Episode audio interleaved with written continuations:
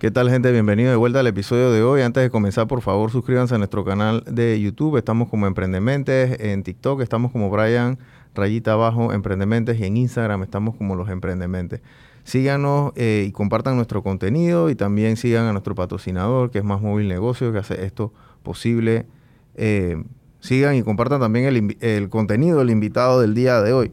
Yo, el invitado del día de hoy, te soy franco, yo creo que hace, hace tiempo yo en algún momento quise preguntarte muchas cosas. A lo mejor no entrevistarte porque no, yo no estaba en este menesteres, pero el, que nos acompaña hoy es el señor Baby Valderrama.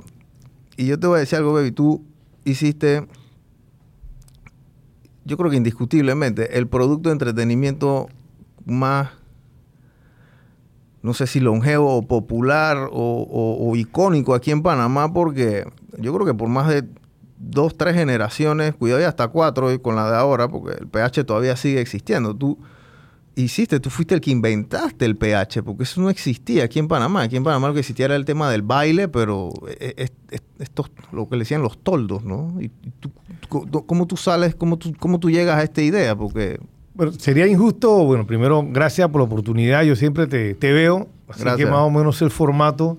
Eh, y, nada, yo creo que sería injusto pensar que yo fui el, creador total del pop herrerano, porque esto, esto fue es un fenómeno de mercadeo que tenía un, varios objetivos puntuales. Entre uno de esos es que la marca Seco Herrerano empezaba a recuperar mercado y en Estados Unidos se ponían de moda los pop and grill y eh, quien inventa el nombre es el papá de, Juan Carlos Varela, eh, que era el, se puede decir que era el que menos estaba en el en sintonía con el mercado y sale Pop and Grill, pone Pop Herrerano. Okay. Eh, si tú ves el primer logo del Pop Herrerano, que te lo podrían mandar, creo que por debo tener, era lo más parecido al letro de Porky. O sea, era, más o menos el, sentido del neón que estaba muy de moda.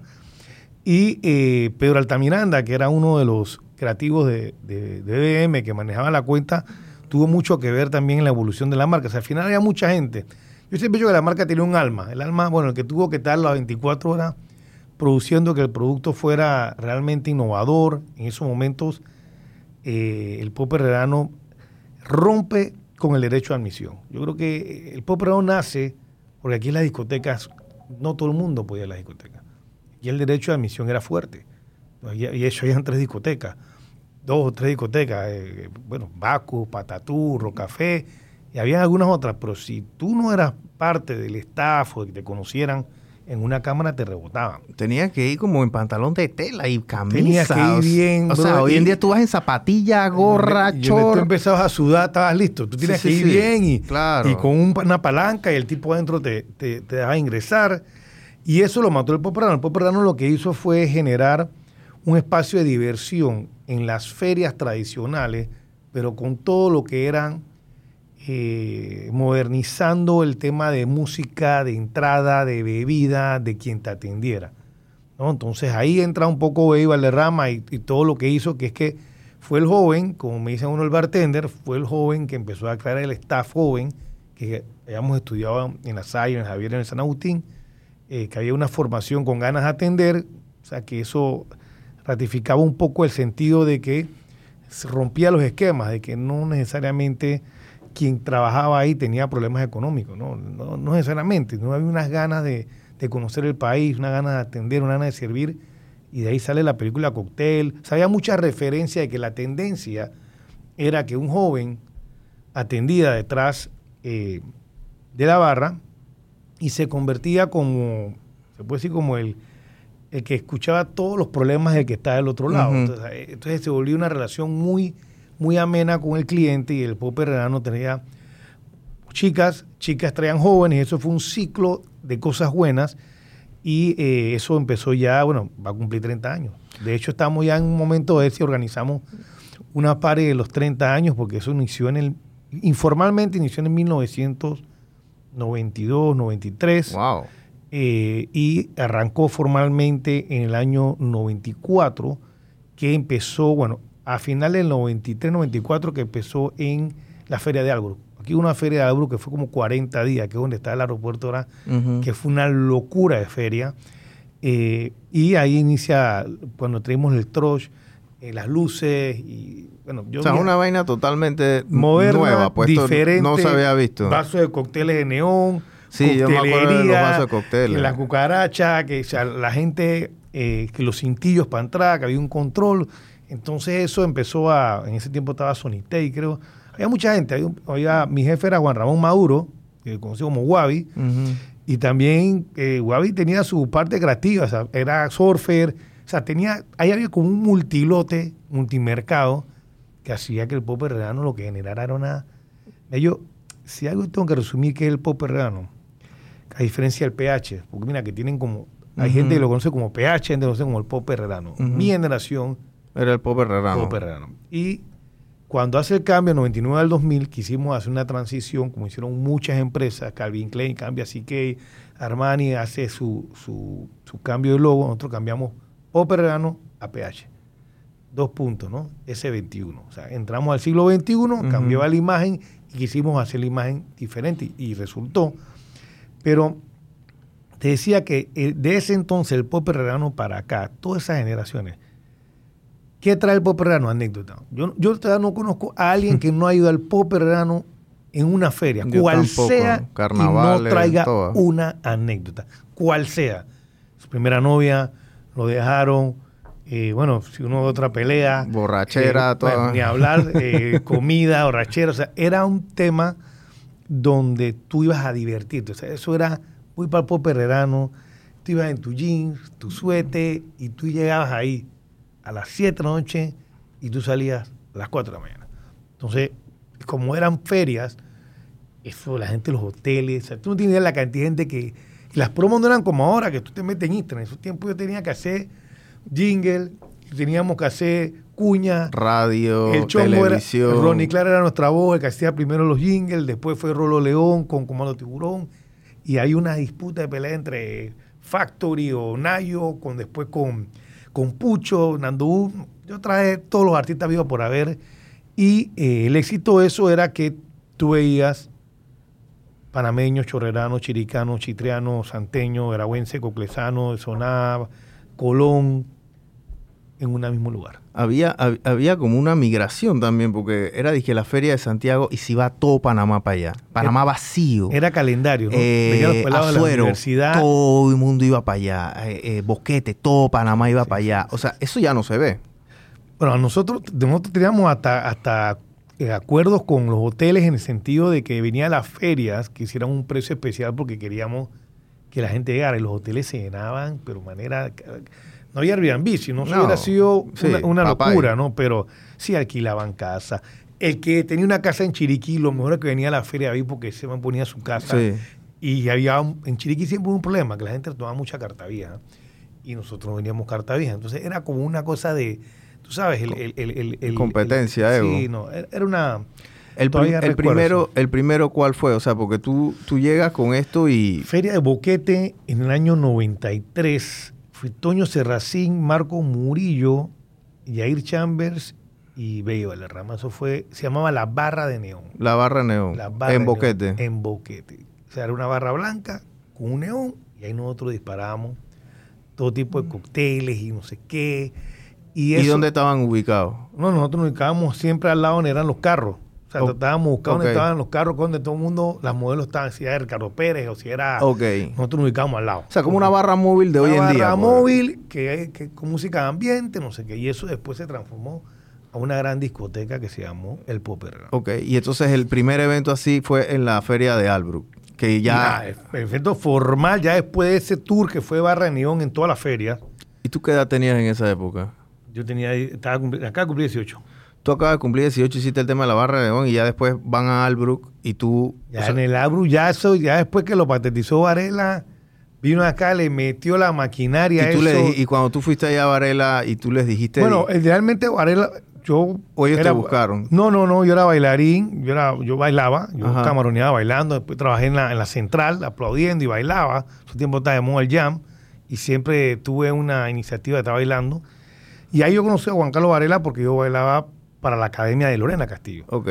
Y ahí él es el que me llama, hey, vamos a hacer este proyecto con esto, porque estoy enterado de esto. Entonces él, él la iniciativa de rear organizar una gran discoteca al aire libre móvil. Eso no estaba en tu cabeza en ese momento. Bueno, yo no tenía la capacidad de realmente, si pudiera estar, yo pensaba que eso iba a estar muy difícil porque la inversión era sumamente alta y no tenía las marcas. Claro. O sea, aquí las marcas estaban patentizadas con tres, cuatro empresas, Felipe Mota, Brostella, Varela, Cervecería Nacional, Cervecería Barú. O sea, aquí no es que había mucho donde agarrar. Claro. Ah, estaba Bacardi con G Caballito, que, que se vendía bien. Y bueno, agarran, eso fue una locura. O sea, yo me acuerdo de Felipe Mota, esos tipos traían dos cajas de Coco Loco. Y cuando yo fui allá, que estaba el señor Felipe Mota, que en paz descanse, uno dueño que se sentaba en la esquina con un pupitre sin cajón, y el señor, yo pido 10 cajas de Coco Loco. Y me dice, 10 cajas de Coco Loco. Entonces me llama, pero, ¿qué estás inventando? ¿Qué, estás haciendo? 10 cajas de Coco Loco. yo compro dos cajas al año. No, bueno, nosotros tenemos un cóctel que se llama Sexo en la Playa, que eso es con secuerrano, jugo de piña, con naranja, le echamos loco, granadina, y eso es una locura. Sí, ¿y cuántas acá tú me vas a comprar? Bueno, yo pensaría como 40, 50 al año. De ahí para adelante, yo cada vez que llegaba, el señor Felipe Mota me atendía. O sea, el no tenía granadina, o sea, tantas cosas, los vasos, suete, gorra. En temas de marketing nos preparábamos muchísimo con seis más anticipación. ¿Y tú, y, tú, y tú estas cosas que le iban agregando al marketing, ¿quién? O sea, era como un, trabajo en equipo que hacía, se sentaban, dije, hey, los vasos, en vez de hacer ese vaso de plástico, vamos a hacer esta coctelera. María en Calviño, Juan Ramón Maduro, Bebe Valerrama y Juan Carlos Varela. Básicamente ese era el staff que se ponía... Ok. Se acabó Feria de Azuero, ¿con qué venimos nuevo? Eh, mira, salió la máquina de humo, salió la máquina de nieve, este cintillo ahora es diferente, que dura no sé qué, podemos meter un cintillo VIP, vamos a hacer una promoción con los polos, vamos a sacar un abrigo, eh, haz un jingle con, con el chombo para que eso empiece a sonar como si fuera una canción. O sea, esto era marketing y merchandising en su máxima. Sí, porque después venía que el tour de discoteca. Entonces hacíamos un tour y que el PH y que autopop. Hicimos un autopop, que era de que el como tú vas que, bueno, que vas al McDonald's y vas al autoservicio, no tomas un autopop. Y eso era 15 años, boda, discoteca. Entonces hacíamos un tour, después venía Viva Noviembre. O sea, nos manteníamos, la feria son 100 días. Los otros 260 días tenemos que mantener el producto vivo. Claro. Entonces íbamos a hacer tours en discotecas, hacíamos amarre con, con artistas. O sea, yo tengo anécdotas, por ejemplo, que con su miserable Horacio Valdés, que en paz descanse, de que cuando nosotros fuimos a amarrarlo yo le digo, bueno, Horacio, vamos a hacer, un, vamos a hacer mamarre, que no se ve, yo no puedo cantar el pop errano, si, son miserables, no, o sea, no... Eso no es para eso no es para ese, esa ponchera. Yo estaba él y estaba Nano Alemán, yo le digo, no, hombre, ¿cómo no? Vamos a hacer, vamos a hacer el amarre. Me tiraron un precio como para que yo no los contratara. Me voy a decir el precio. Y yo, vamos pues, te pago seis fechas. Vamos a hacer, vamos a probar con seis fechas.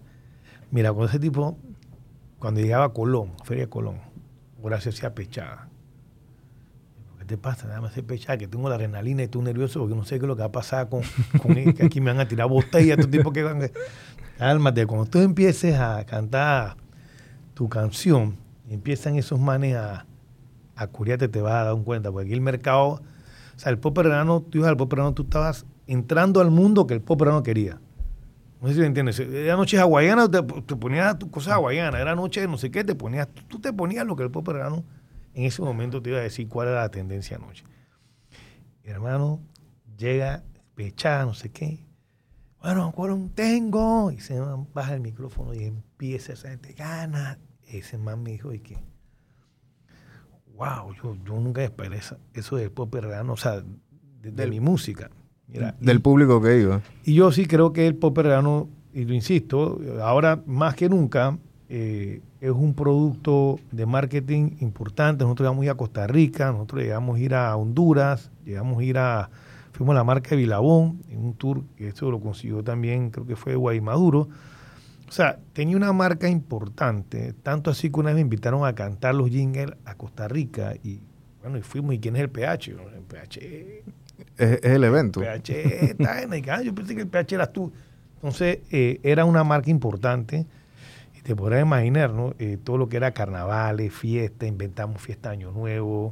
O sea, eh, generamos una cantidad de actividades que hoy se mantienen con otros promotores, pero entienden que la fecha está en el ADN del panameño y que hay que celebrar algo. Claro. Entonces, Eso, carnaval, eh, te puedo decir miles de anécdotas, cómo el pop llegó del parque hacer lo que es hoy en día en las tablas. ¿no? Y del parque, ustedes, ustedes primero que llegaron al Parque Porra. El año 93 estábamos en el Parque Porra, nosotros teníamos el depósito como a un kilómetro, o sea, teníamos que ir a buscar el seco, cargarlo por toda y hacerlo aquí, se nos dañaron la licuadora, pero fue una experiencia increíble porque era en el parque, todo el parque, el, la barra del Poperrano, y eso lo vio la gente de calle abajo que tenía a en, en, Punta Fogón, allá al final. Que era una esquinita, porque el primer pH era nada más la curva. Y eso era cuando nosotros éramos que alambre ciclón, una cosa, un toldo, o sea, era un toldo, no, no para desmeritarlo, pero no era el popererano. Y cuando los tipos ven, la, la, la, Junta de Carnaval ve,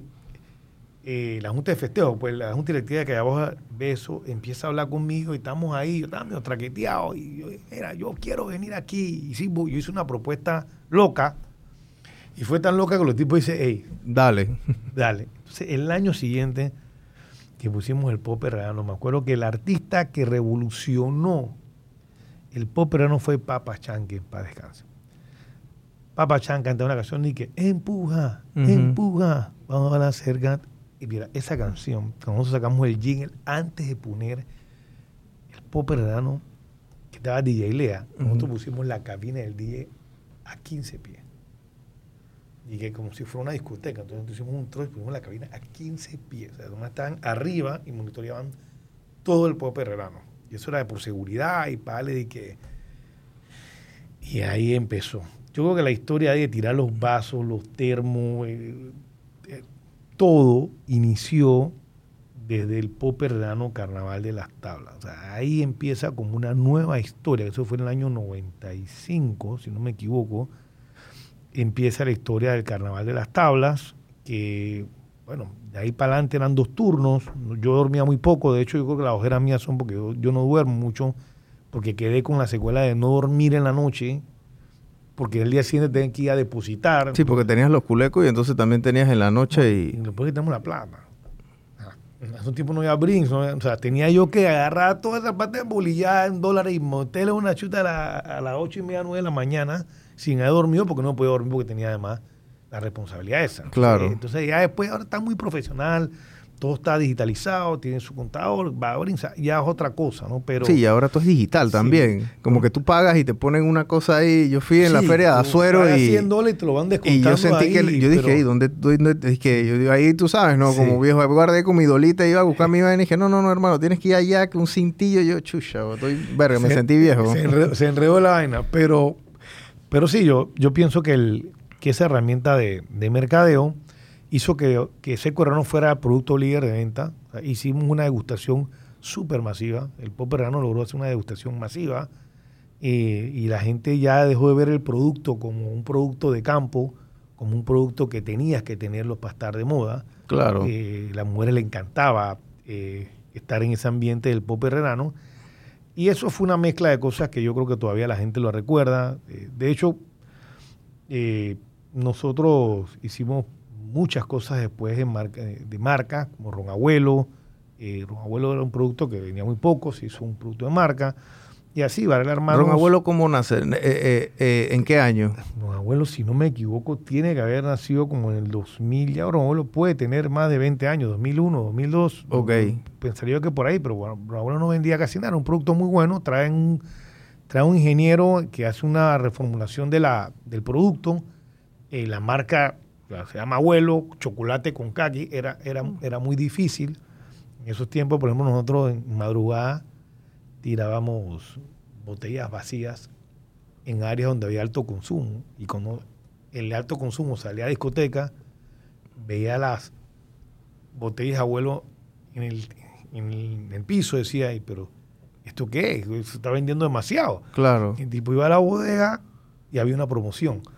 Que el 70% del producto que tú comprabas iba a venir con premio. ¿Cuál era el premio? Otro producto más. Eso lo que generó fue una degustación masiva y cambió del ron Bacardi, que es un ron más neutro, un ron más seco, a un ron abuelo que era súper dulce. Y cuando la gente le metió el abuelo con Coca-Cola, eso fue como si fueran tomado, eh, no sé, suita, azúcar. Sí, sí, la gente empezó a tomar ron abuelo a dos manos Y Ron Abuelo tenía el peso de un producto como Poperrano, o sea que no se veía tan, no se veía tan anticuado, tan viejo porque tenía Poperrano. Claro. Entonces empezó, empezó a cazar, chance casado, se curaron Ron Abuelo, se curaron con Ron Abuelo, soltamos Ron Cortés. Y eso fue ¿Y Ron Cortés era de ustedes o eso era otra? Ron Cortés era otro. Era propio de ustedes. Sí, Ron Cortés era hermano y Ron Cortés nosotros hicimos también Isla Cortés, que hicimos una pequeña marca con Isla Cortés, que era y que la isla, hicimos una propaganda con Malena Betancourt o sea, que era una que, conquistador.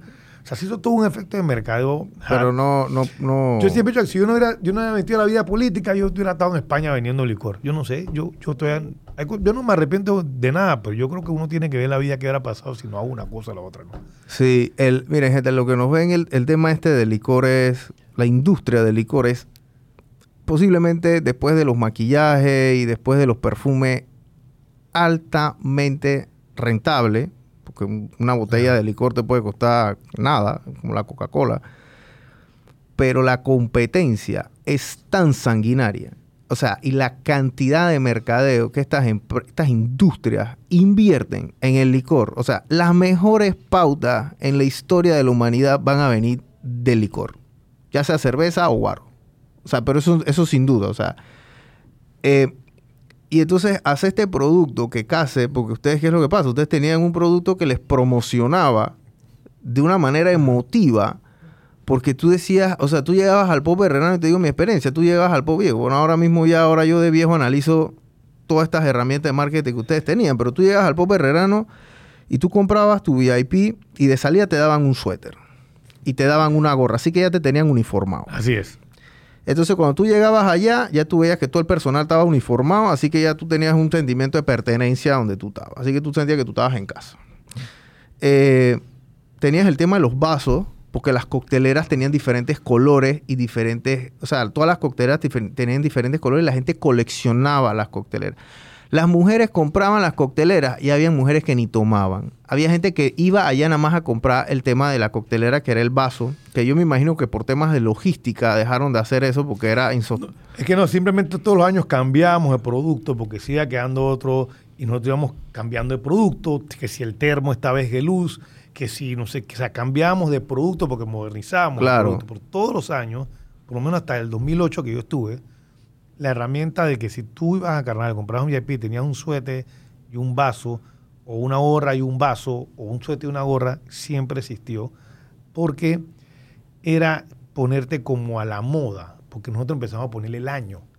Para que tú te sintieras que el producto que tú tienes ya es el año pasado. Tienes que actualizarte. Claro. Viene del 2009. Entonces, eso todo fue. Eh, después vino la eh, página web, que la gente quería comprar y que la página web. O sea, modernizar el pop herrerano era complejo, ahora es más fácil, pero era complejo porque nos movíamos por semana. O sea, yo normalmente lo que yo estaba, o yo hubiera estado, por ejemplo, que para decirte algo, sé que es agosto y vienen las fiestas de no sé qué, entonces yo hubiera estado hoy en Natá tratando de meter el pop herrerano en cualquier fiesta y lo metía, entonces el contenedor se armaba. Ya hoy eso ha bajado bastante.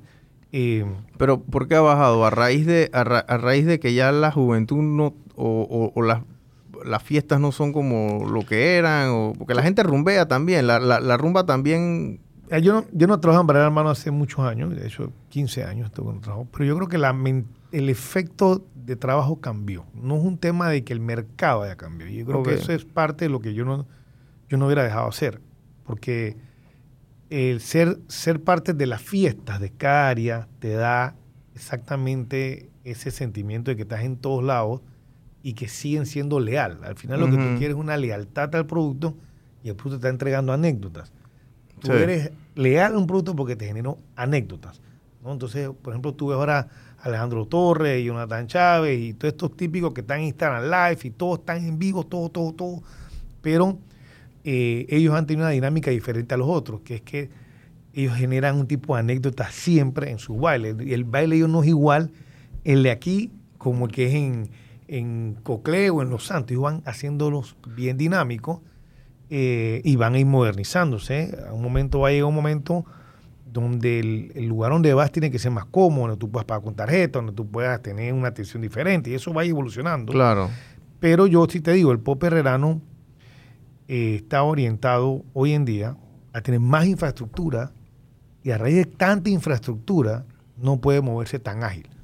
Nosotros éramos más eh, sencillos, se puede decir, de repente los momentos hoy son complicados, pero en nuestro tiempo era un troch, sube, VIP, van dos contenedores, baja, armamento, pam, pam, pam, pam, luz, eh, eh, el equipo de sonido. equipo de sonido, pam, y arrancamos. Y al marketing se hacía por radio. Ahora lo creo que todo ha sido más, me, me imagino que más, que es diferente, pero olvídate, el pop es un tema institucional para ciertas fechas, ¿no? Yo pensaría que ojalá pueden ser más fechas para que más gente joven pueda entender la vida de ese entretenimiento, porque el entretenimiento y el deporte, a mi juicio, son el futuro en temas de emprendimiento. Sí, sí ese, ese, ese tema de esas migraciones también, gente, a veces la gente, bueno, los que tienen un poquito más de años que nos ven, ellos se van a acordar de que tú ibas a la feria, eso creaba un turismo regional abismal, o sea, y me, ¿cuál, fue el pH más grande? Me imagino que tú has en las tablas, pero el pH más grande, ¿cuánta gente fue lo más que metieron ahí?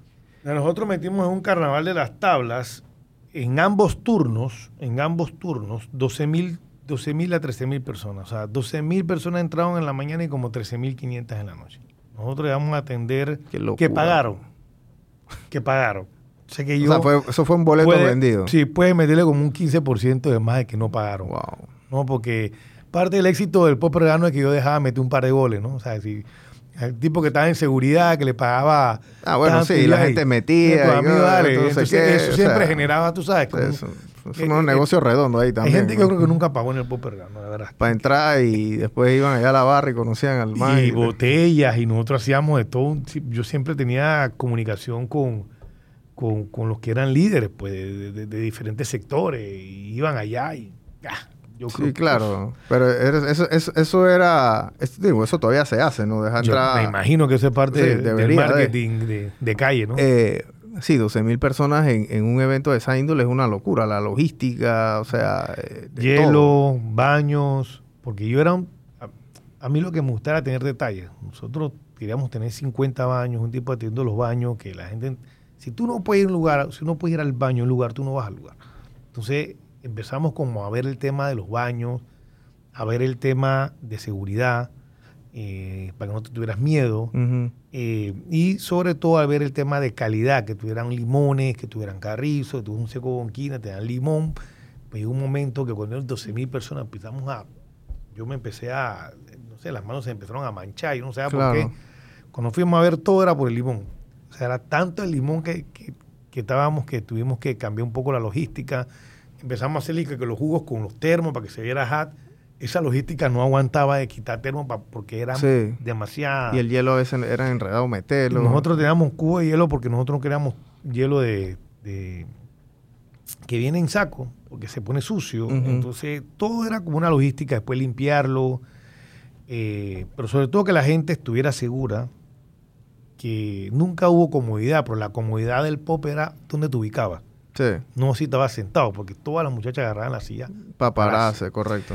Eh, y que hubiera baños, eh, baños bien, que pudiera haber hombres y mujeres, que ahí te atendiera normalmente gratis, no tienes que pagar ni un cuara, gratis, eh, y que tuvieras mezcladores que tú normalmente pides cuando vas a pedir un trago, cranberry, o sea, que no existiera ni si aquí viene a pedir seco con gingirel, hay gingirel, hay quina, hay glusoda, hay cranberry, hay jugo de piña, hay jugo de naranja, hay de todo. Aquí tiene que haber de todo. Entonces yo me preocupaba un poco por el tema del inventario, de surtir los bares, que el personal tuviera eh, en buenas condiciones para, para atender, la seguridad, los baños y por supuesto, por último, que no lo crea, lo que a mí más me preocupaba era el tema artístico.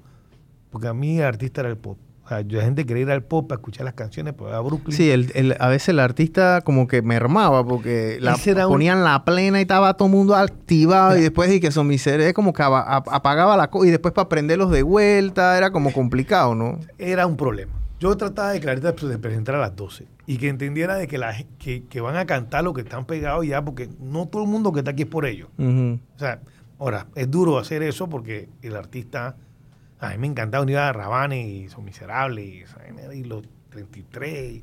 o sea, ese tipo prenden, pero ellos quieren mix.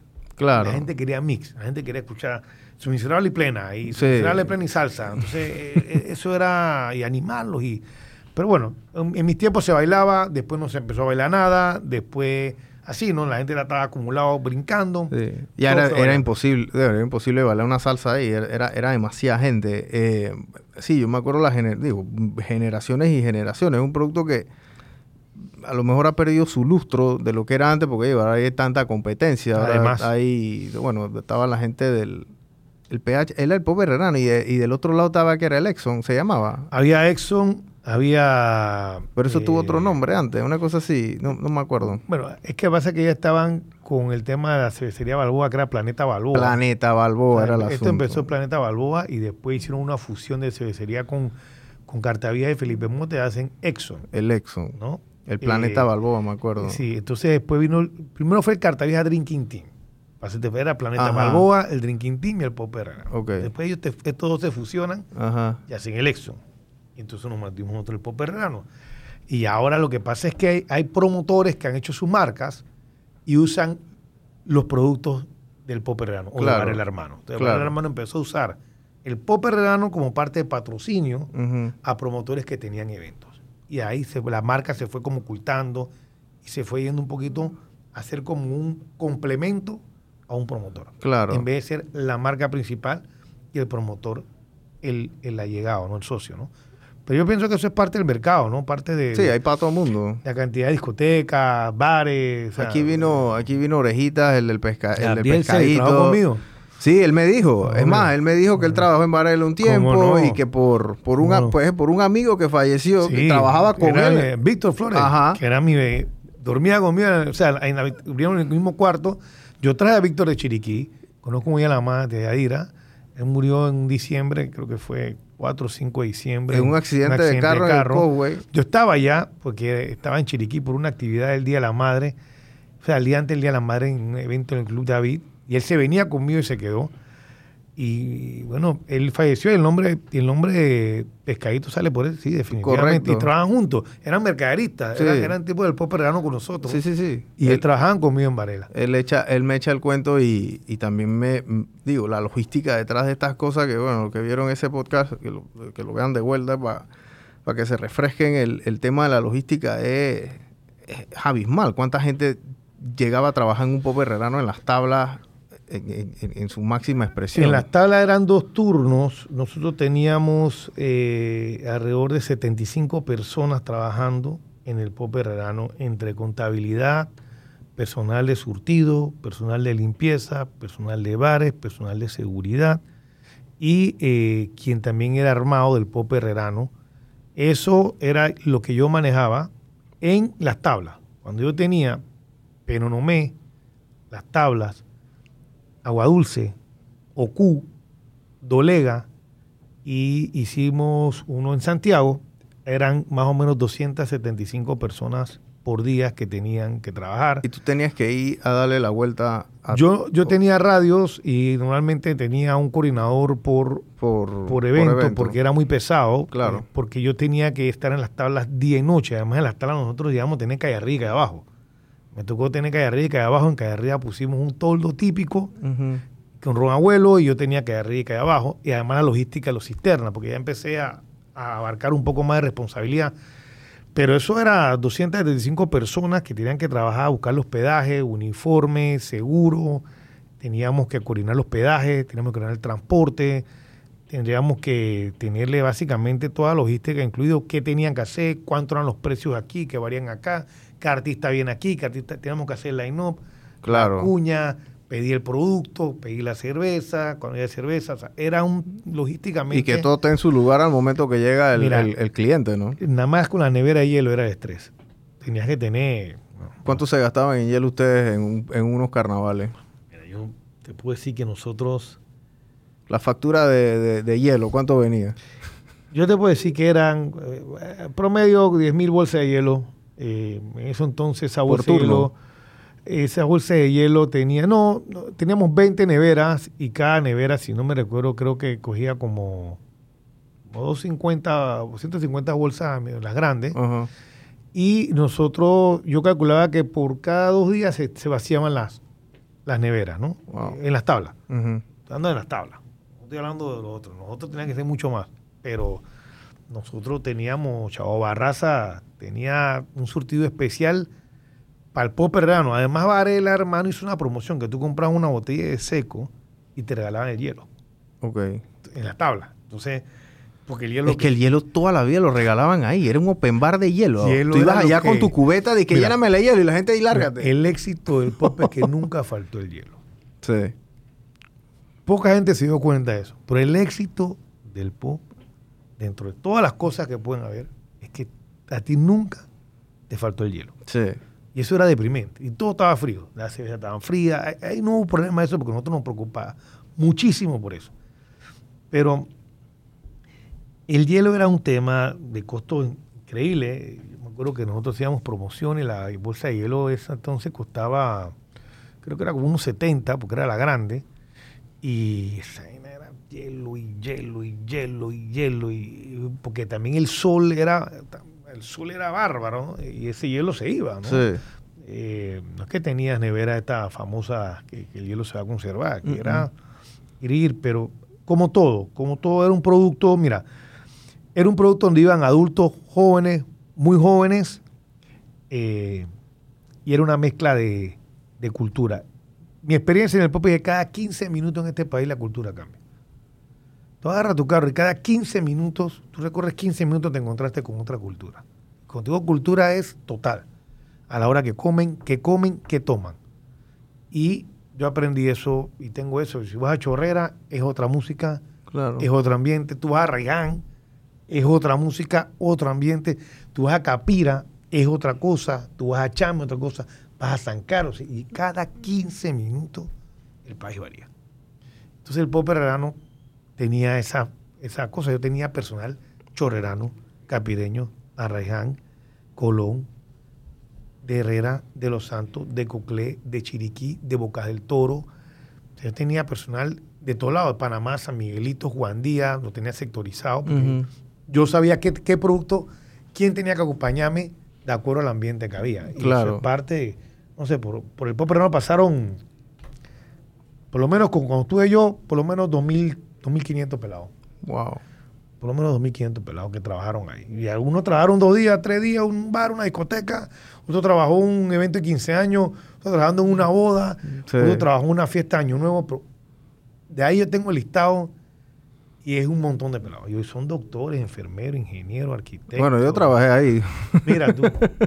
Mira tú. Yo trabajé ahí con peluca. Imagínate tú, caballero. Con peluca. Y después me puse intenso y no me quería llamar más, pero sí, peluca. Y el hermano, chiricano, la pasábamos bien. Sí, peluca y un tiempo con Calito Salazar también. Calito Salazar. Ellos dos y yo creo que fui como a medio de un tour y la otra del medio de otro tour y fui unos carnavales en las tablas, que para mí fue una locura. O sea, yo, yo jamás había quedado tan cansado en mi vida. O sea, la espalda baja yo no la aguantaba. Yo vas a buscar hielo, vas a buscar... Yo pensé que me iba a morir. O sea, porque obviamente estás buscando hielo, sirviendo un trago y sube y baja, sube y baja. Imagínate hacer, no sé, mil deadlift sin peso en la mañana y dos mil en la noche. Era una ah, locura. Ahora el mano llamó un expresidente diciendo que él necesitaba que el Pop no fuera a la Feria del Mar.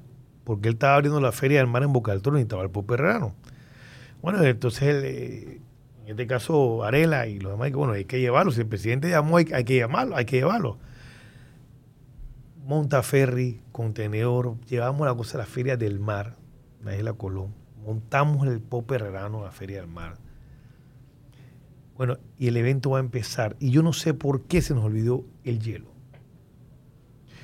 A las 7 de la noche en la Feria del Mar. No había hielo. No había hielo. Y usted, como no, no, que aquí no cae hielo, nosotros tomamos a. O sea, nosotros no. No era ni una diferencia, pero los tipos no tienen hielo en ese entonces, tomaban así a la. ¿Estaba nevera fría o a la roca? No, no, no, no. Tenemos que ir a buscar hielo. Nos fuimos una panga a buscar hielo hasta Almirante. Nos traímos, no sé, 50, 70 bolsas. Estaba Goodrich, Ani Goodrich, yo y, creo que Jorge Mono García. Y llegamos y el hielo, eh, ha sido la feria en la cual yo más la he gozado en mi vida. Pero el producto que más se vendió y no tenía el primer día. ¿Tú sabes lo que tomaba la gente? ¿Qué tomaban? Gin Caballito. Yo no tenía una botella de gin Caballito. El día siguiente tuve a comprar te lo juro, yo quedé tomando. Todo lo que había en la isla. Yo quedé tomando bien caballito. Todo el mundo tomaba caballito. Wow. Y ahí aprendí un montón. La feria fue una locura, eh, todo el mundo iba. Y de ahí adelante yo fui muchas veces a la Feria del Mar.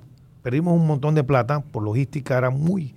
era muy caro. Muy alta, logística muy alta, pero yo creo que en la Feria del Mar, los que fueron en ese momento todavía recordarán haber estado en la punta de la playa, viendo la playa, con el popper dando las luces, fue, eh, ¿cómo se llamaba este? Calito Soul y creo que fue Tony Bull.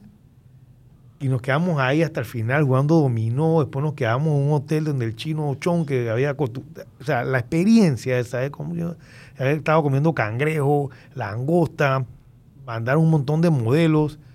Eh, fue una experiencia bien Yo, yo creo que la Feria del Mar o, Bocas del Toro y ese lugar, si se pudiera potencializar turísticamente teniendo cosas así, claro. Nadie deja de ir. Pero es sumamente eh, hermoso, bonito y la experiencia buena. Yo pero no tengo, no me quejo. A mí me dicen, bueno, de hecho políticamente me atacaban como el bartender. y no es verdad, o sea, no es mentira. Yo, yo atendí como bartender muchos años pero me encantaba. Mucha honra también, ¿no? Porque encantaba divertirme. No tiene nada de malo. Cantar la música, aprender a tirar DJ. O sea, yo me divertía en eso. Era trabajo, ¿no? yo trabajaba 150 días fuera de mi casa. Y mamá y papá, mi papá en paz descanse nunca le gustó eso. Nunca, hasta el hasta que lo llevé a un poperano en la feria, en Año Nuevo en el Hotel Panamá. Y mamá me dice, Ivanka, ¿tú hiciste esta vaina? no puedo creer. ¿Tú hiciste O sea, el tipo se quedó, se quedó tomando conmigo, amaneciendo como hasta las 8 de la mañana, pero el tipo, o sea, pechón. O sea, la fiesta. Emocionado. nosotros cerramos toda la piscina del Hotel del Panamá. Sí, yo fui un año a eso también. Toda la piscina. Buenísimo. Y yo tenía que. Digamos, y era open botella. era una locura. Era open botella. en la mesa había cuatro botellas. Seco, ron, wiki, no sé qué, y tú pagabas 25 dólares. Era una grosería. y la gente, 8 de la mañana, y la gente ahí. Es la vida, la gente dice, bueno, dame una, ¿tú qué vas a tomar? Ron. Y habían seis botellas y habían cuatro personas en la mesa. O sea, era una... Y, y te voy a decir algo, y lo peor era que yo tenía que quedar despierto porque los manes tenían que quitar las estructuras de la piscina porque a las 10 de la mañana los inquilinos querían usar. Claro. Nosotros íbamos en dos horas, hermano. Yo después de esa me iba a dormir. 10 de la mañana y este, échale agua, agua, no íbamos. Todos los años nueve de mi vida yo trabajé en eso de la feria. Y una de las fiestas épica que hicimos fue la Rubén Blake, cuando agarramos el canal, que fue en Isla Flamenco, que fue 100 balboas, Open Botella, también fue una locura. Wow. Llevamos hasta el chef del Club Unión para que hiciera una abajo, hiciera una, una, una, cocina y la gente pedía cocina. Sí, es que antes gente, hace, hace 20, 25 años, eh, una, un evento de 100 balboas aquí en Panamá era impensable, gente. O sea, no, tú no, o sea, no había, tú, tú para pagar 100 dólares para ir a un lugar, o sea, y, y, y, yo no sé, porque los salarios yo no sé si han subido mucho de aquí, de allá a la fecha. Yo creo que a lo mejor un 20% y hay que meter un 10% de inflación ahí, pero o sea, eh, y eso se llenaba así 100 palos tú pagabas, o sea, eso era como que había gente que tenía que ahorrar y que dos meses pelados, bueno, de mi edad, peladitos, ¿no? Y que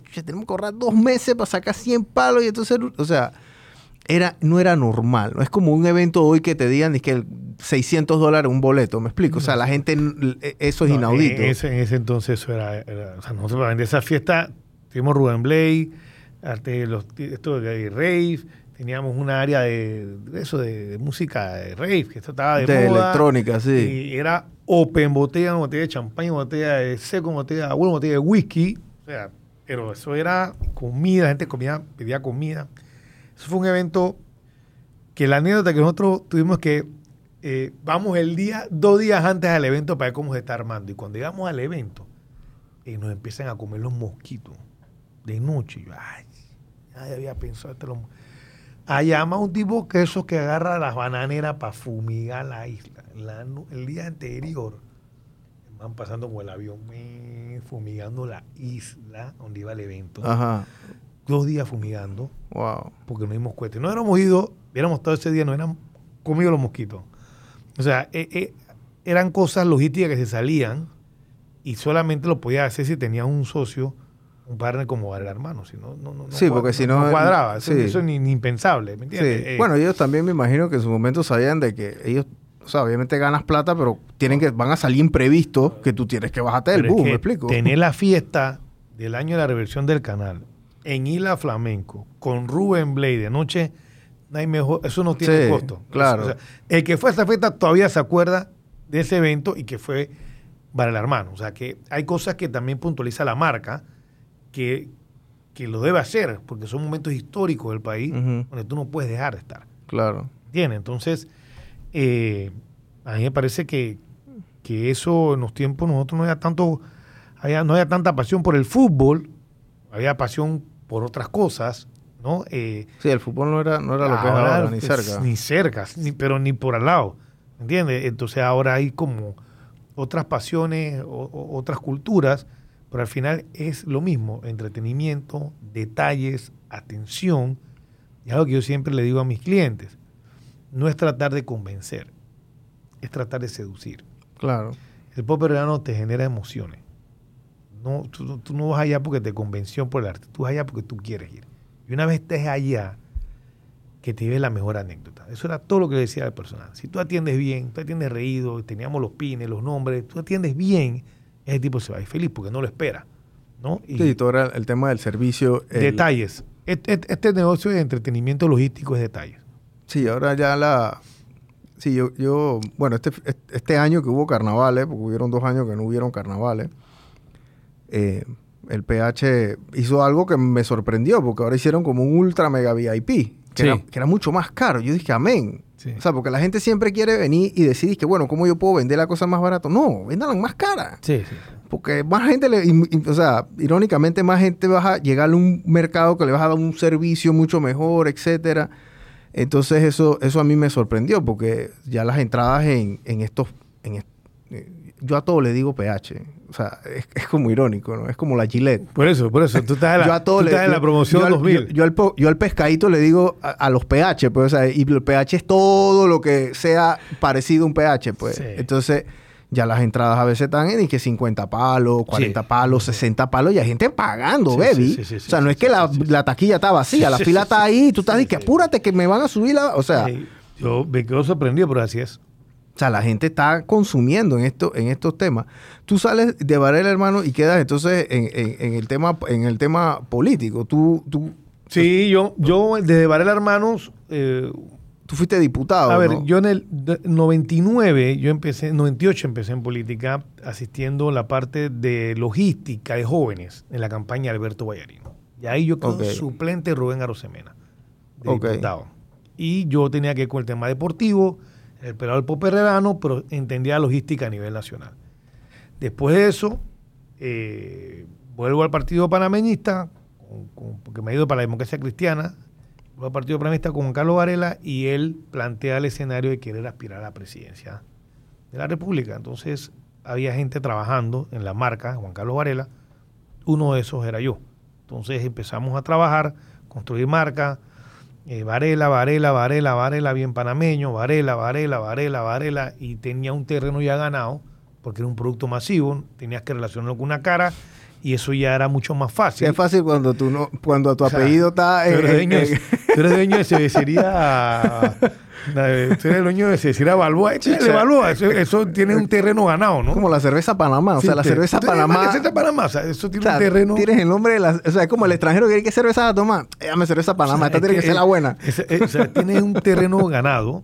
Eh, y aparte, ya entonces teníamos la logística e infraestructura de jóvenes, eh, muy parte de, de, la, de, la, logística.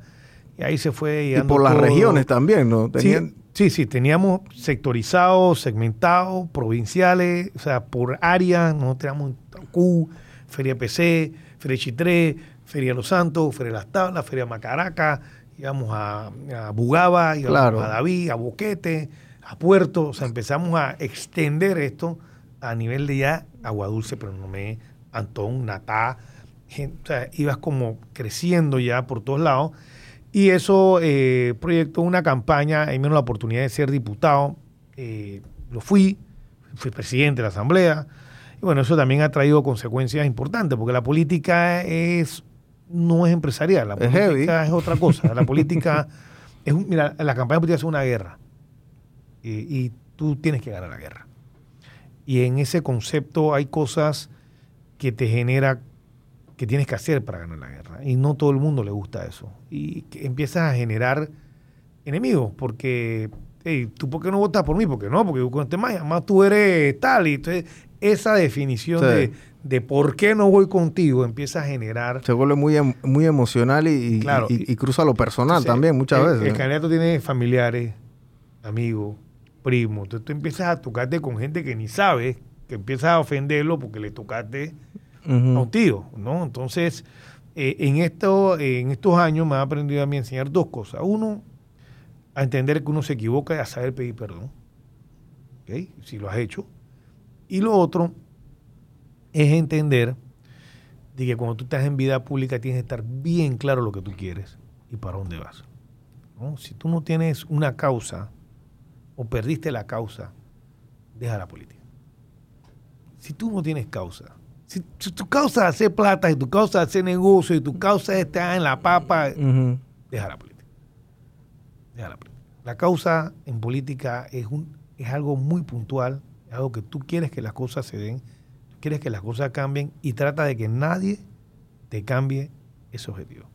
Yo te digo, un político eh, bueno, en estos momentos yo pensaría que Juan Diego Vázquez y Gabriel Silva no han perdido la causa.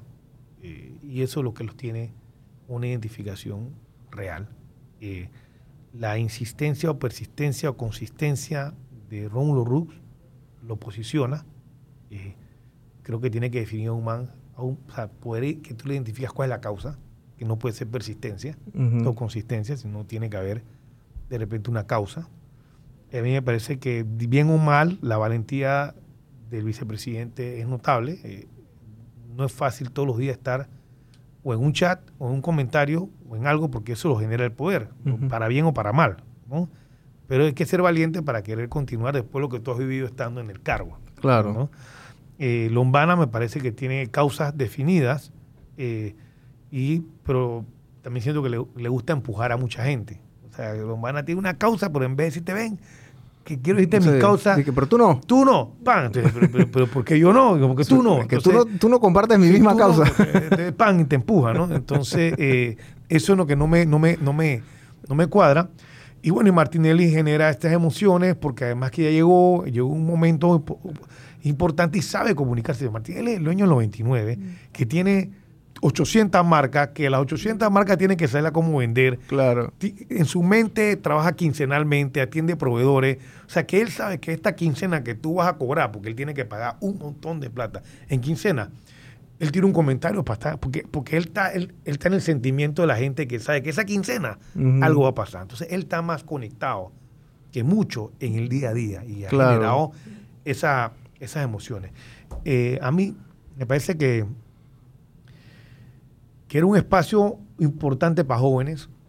Yo creo que ahí nada más Kathleen le había aprovechado ese espacio para jóvenes, de, empezar a generar esa causa, ese perfil, porque eso no va a entrar fácil, pero eso va entrando, eh, porque no he visto gente joven. Yo, no he visto gente joven en política. No Esta vuelta que pueda, puede haber sido no siete, ocho. Y piden, oportunidades, y, piden, y, piden, y, nadie, nadie sale al ruedo. Y no es plata, es causa.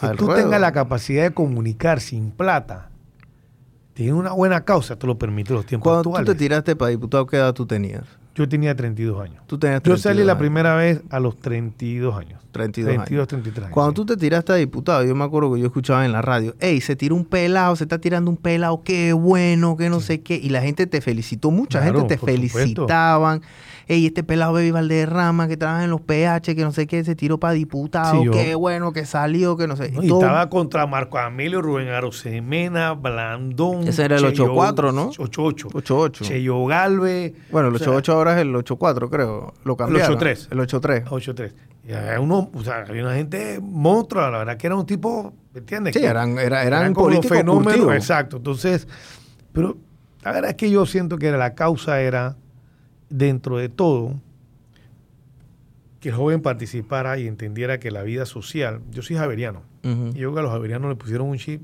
ahí de que hombre muera al servicio de la fe y promoción de la justicia. Bueno, la gente ese servicio de la fe tiene a la gente medio enredada, ¿no? Porque los jesuitas actualmente no lo ha ido muy bien. Claro.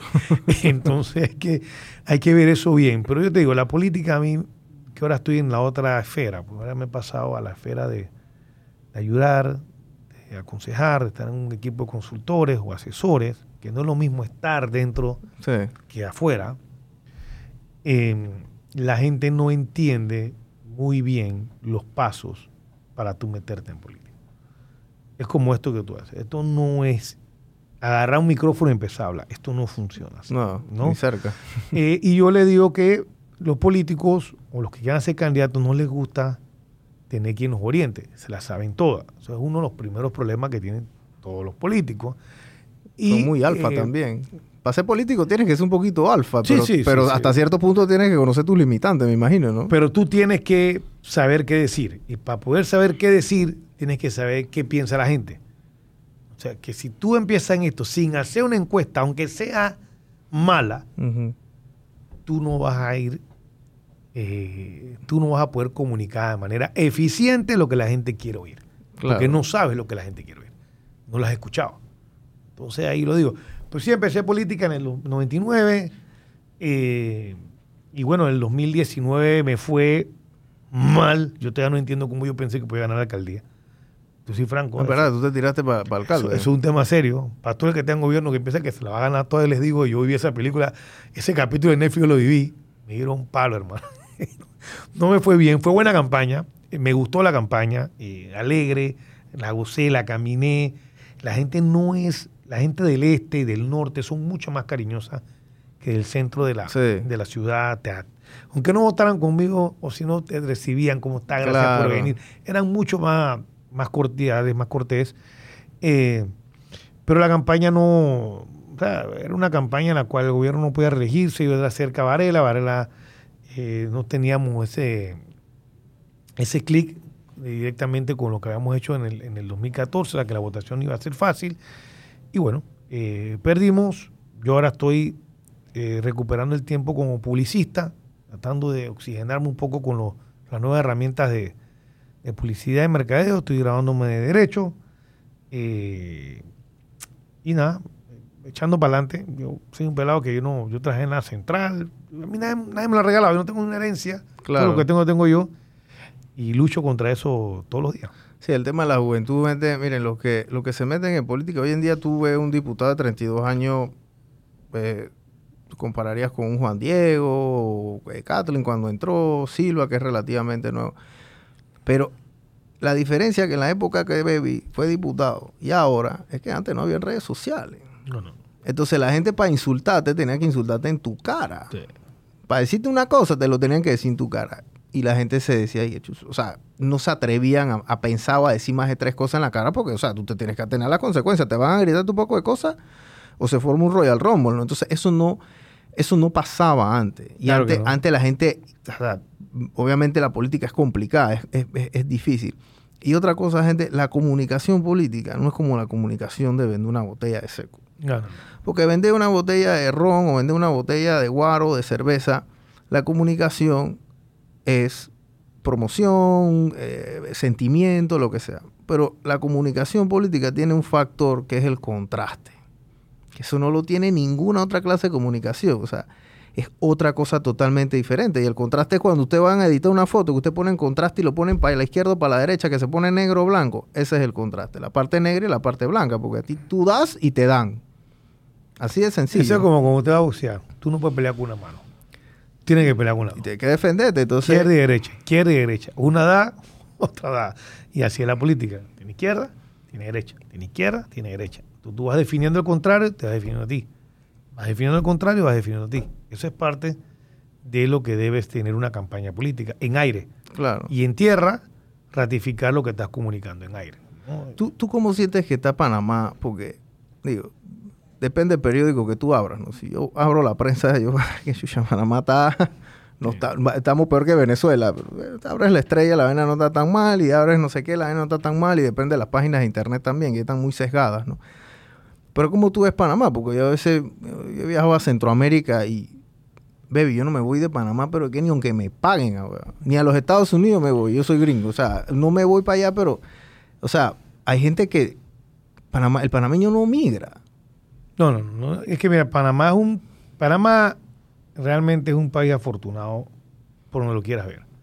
Logísticamente somos los número uno y si tú sales un muchacho de aquí a competir en otro país, en temas logísticos, se lo come el de Panamá. Panamá se come a cualquiera, porque es que no sabemos el potencial que tenemos hasta que salimos a competir. ¿no? Eh, yo sí creo que ha habido como un tema de desigualdad en la en áreas eh, norte-este, creo que puede mejorar. Yo voy bien a Panamá, Panamá tiene, es afortunado, lógicamente también somos eh, caribeños, un poco informales, que siempre eso nos ha caracterizado, eh, que si dicen que sí es hueá, luego más como la informalidad, la oportunidad, somos, somos aguerridos, si hay un muchacho que está trabajando aquí, le sale un camarón, le agarra el taxi y va a agarrar el camarón. Eso no está bien, pero, pero ¿cómo define lo que está bien y lo que está mal? Claro. Eh, fue a buscar algo más que tú no se lo puedes dar. Claro. Entonces, eh, Panamá genera esa, esa... También en Panamá somos como la cultura americana, que la cultura americana es que hay un malo y un bueno. Así nos educaron, está Superman y el malo, está Batman y el malo. Entonces aquí es así, tú tienes que buscar a alguien malo.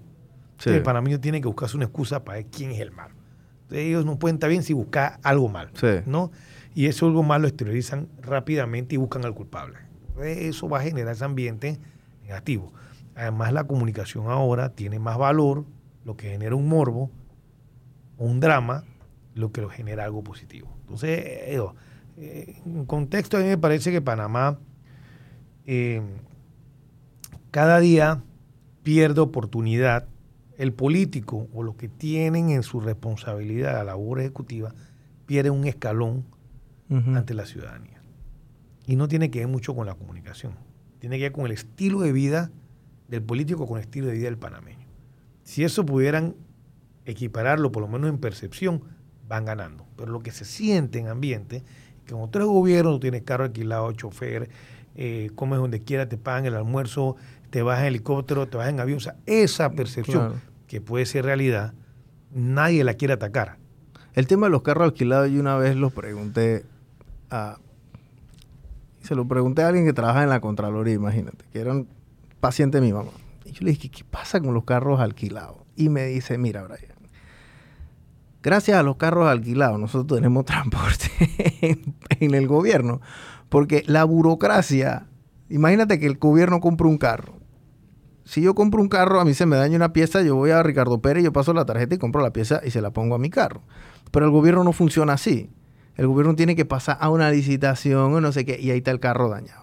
Entonces, el carro alquilado le, le, facilita eso, ¿no? El tema es el abuso, obviamente. No es que le vas a poner un carro alquilado y que al primo del vecino del, de, tu amigo que tuvo contigo en tercer grado, ¿no? Que a veces eso era lo que desfasaba el asunto, ¿no? Sí, yo, yo pienso que el tema del carro alquilado es un rubro donde la gente lo siente porque es un lujo.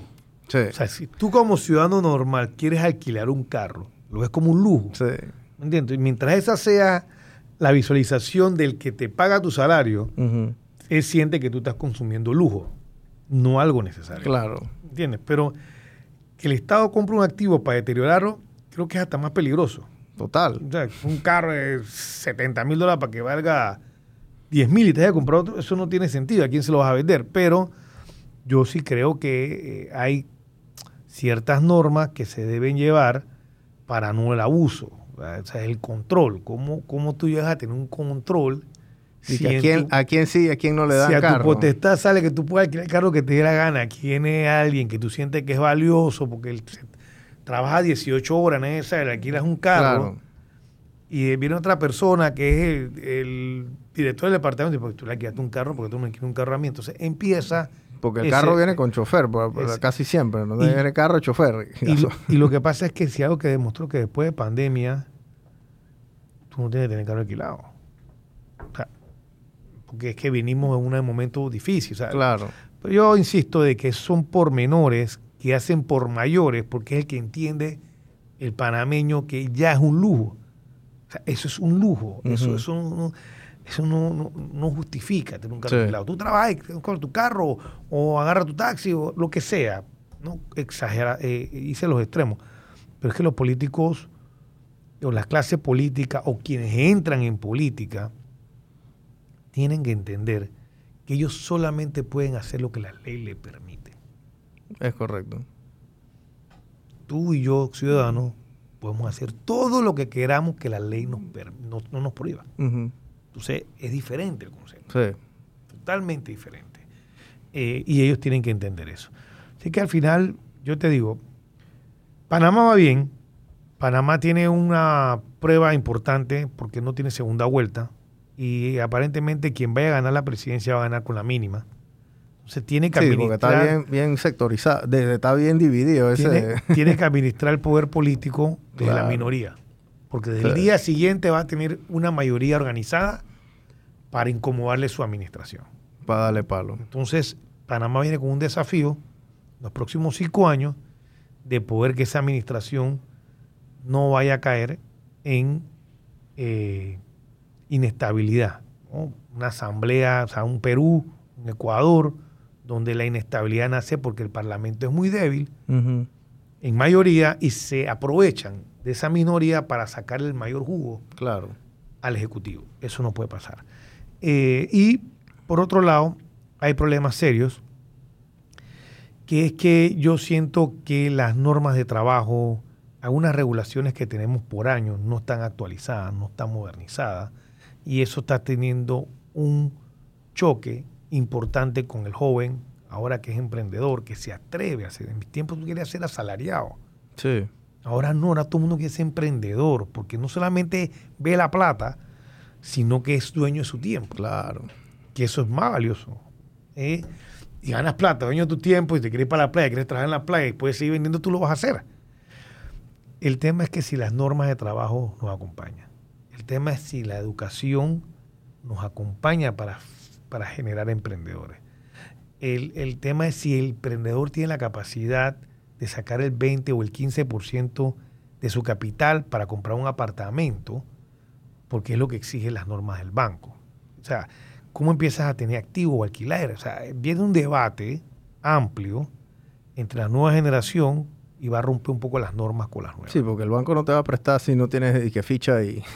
o sea, ¿cómo es esto? Sí, vas a tener una declaración de renta. Si vienes con una, tienes, tienes, que, tienes que esperar un año para sacar la otra. Tú vamos a eso, tú, tú vamos a eso 30 años, tú vienes con algo que me puede cambiar otro año. Eso no funciona así. Entonces, pero todas esas son reglas que tienen que ir evolucionando para hacer las cosas más fáciles, para que paguen seguro, para que haya más trabajo y para que haya emprendimiento. ¿no? Eh, y por último, cómo la educación aquí va para el interior y no tener que continuar que el interior no tenga que emigrar a Panamá para educarse.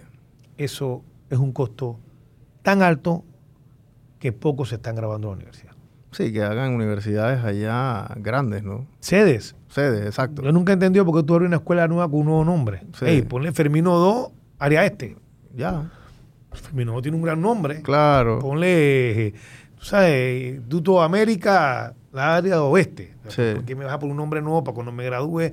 Tú no te graduaste y que me gradué de la escuela, pero ¿y esa escuela cuál es? Claro, la gente no, no, no, no la asocia. No, y allá del interior era, era clásico. Se venía todo el mundo para Panamá a estudiar y vivían aquí por vía Argentina y por... En los tiempos que se podía, ahora esa gente está pasando páramo porque está muy caro. Sí, está caro. Antes uno conseguía un cuarto y que en 100 dólares, 70 dólares, 75 dólares y vivían, ¿qué? Un apartamento de cuatro cuartos en Argentina te costaba 500 palos. Todo es diferente, pero bien, yo creo que el país va bien. Eh, yo, soy, yo soy un tipo muy positivo, muy realista, eh, y yo creo que al final Panamá tiene que combatir, como todos los países, eh, las amenazas en temas de corrupción, en temas de narcotráfico, que generen tipo de inseguridad. Eso afecta al turismo, afecta la confianza del empresario, afecta psicológicamente el ambiente del panameño, y gracias a Dios nosotros no tenemos esas inseguridades tan notables como en otras regiones del área, eh, pero sí, sí, sí son amenazas reales, como es la amenaza del tema educativo. Esos son para mí las dos pilares, a la desigualdad, si tú quieres decir, el panorama que, que más enmarca Panamá es la desigualdad. Y esa desigualdad no, estoy diciendo que tú eres pobre o rico, no estoy diciendo las oportunidades que tiene el panameño son las mismas para que nace unas condiciones más humildes con el que tiene el potencial de tener todo, no son las mismas. No, ni cerca. El que sale el potencial de todo va a salir súper educado, súper adecuado, bien competitivo. Y este tiene que rifársela, jugársela para salir al igual. Sí, porque hay, y eso es verdad, hay gente que tienen que echar la carreta, em, empujar la carreta al doble para avanzar la mitad y hay otros que van cuesta abajo, como dice uno, ¿no? Entonces eso, eso es la realidad. Baby, gracias por, por haber venido, este, y habernos echado esos cuentos del, del, PH, la verdad que, y bueno, también tu, de tu, de tu vida política y lo que estás haciendo ahora, ¿no? Eh, sigan el, eh, al señor Baby Valderrama, su contenido. Veo que estás haciendo bastante temas de TikTok en política. Deberías hacer videos de temas de PH, ¿sabes? O sea, temas de publicidad, otras cosas, porque... Estoy en ese proyecto, ya estamos en un proyecto conceptualmente así, con anécdotas, con vivencias, con un poco de herramientas de marketing, un poco de cosas que hicimos que que poca gente sabe y así, un montón de... sí, porque la gente aquí no le gusta son como reacias a la política. Y yo le digo a la gente joven que se metan, o sea, si se quieren meter, la gente quiere cambiar el mundo desde el sillón de su casa, con el teléfono en la mano y viendo Netflix.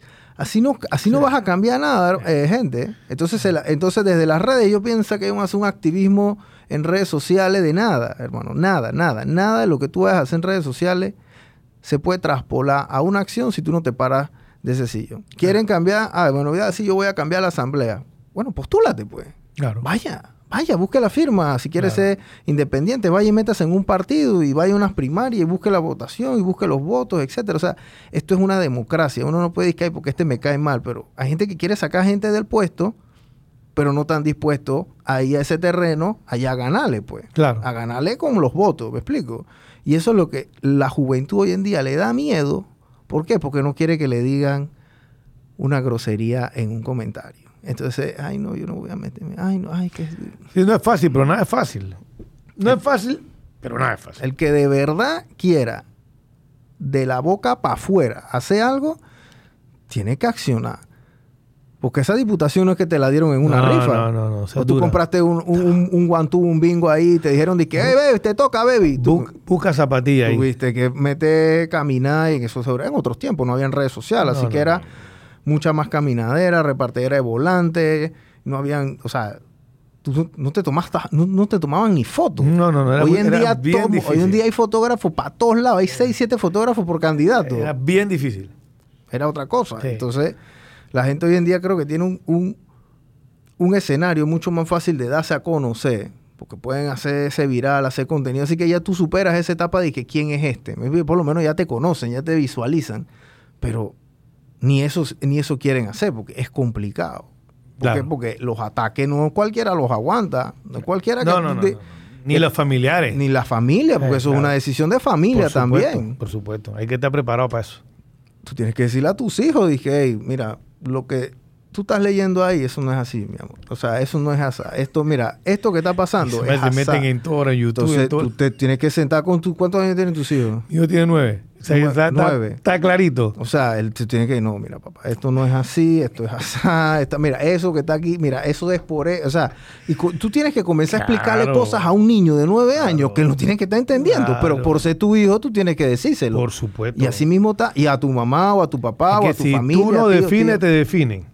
Entonces, esas son cosas que son los motivos por los cuales, pero los que se quieren meter, que de verdad quieran meterse, tienen que comenzar a caminar, comenzar a buscar literalmente los votos, porque si no, entonces no van a cambiar nada y se van a quedar en su cabeza como tan y, van a seguir teniendo el mismo concepto. Sí. Baby, gracias por, por haber venido y, y esperemos que pronto pronto arranques tu, tu proyecto, que eso, esos son buenos cuentos. Yo me imagino, tú, pues, hey, tú tienes buco, manes, para chotear para esa vaina de SPH. tú sabes Pero bastante. Te va, te va a gustar. Así que, bueno, gente, saludos, chao. Saludos.